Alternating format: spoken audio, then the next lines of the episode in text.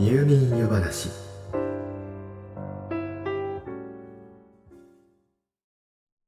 こんばんは。はじめまして。入眠夜話です。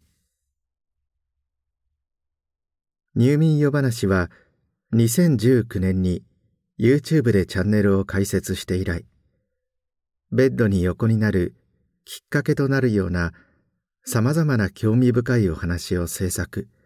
公開しているチャンネルです。例えば人が幸福感を得るにはどうしたらいいのか。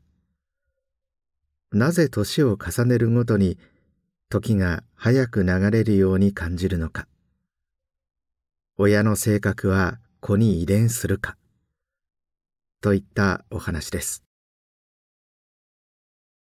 YouTube では2023年10月現在でおよそ1万6千人の皆様にチャンネル登録をいただいております。なおこちらで公開されている夜話は YouTube 版とはいくつかの違いがあります。大きな違いが BGM です。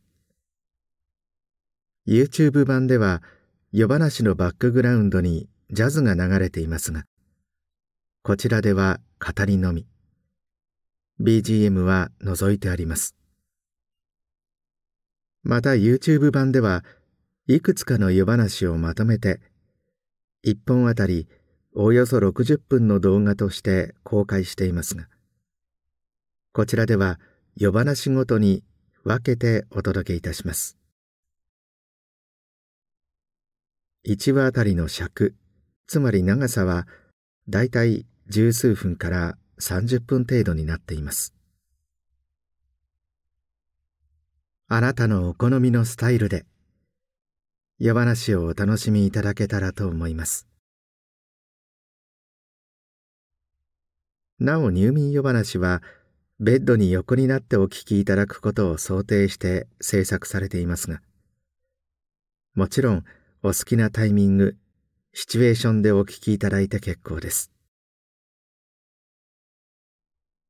それではどうぞ末永く夜話にお付き合いくださいませ。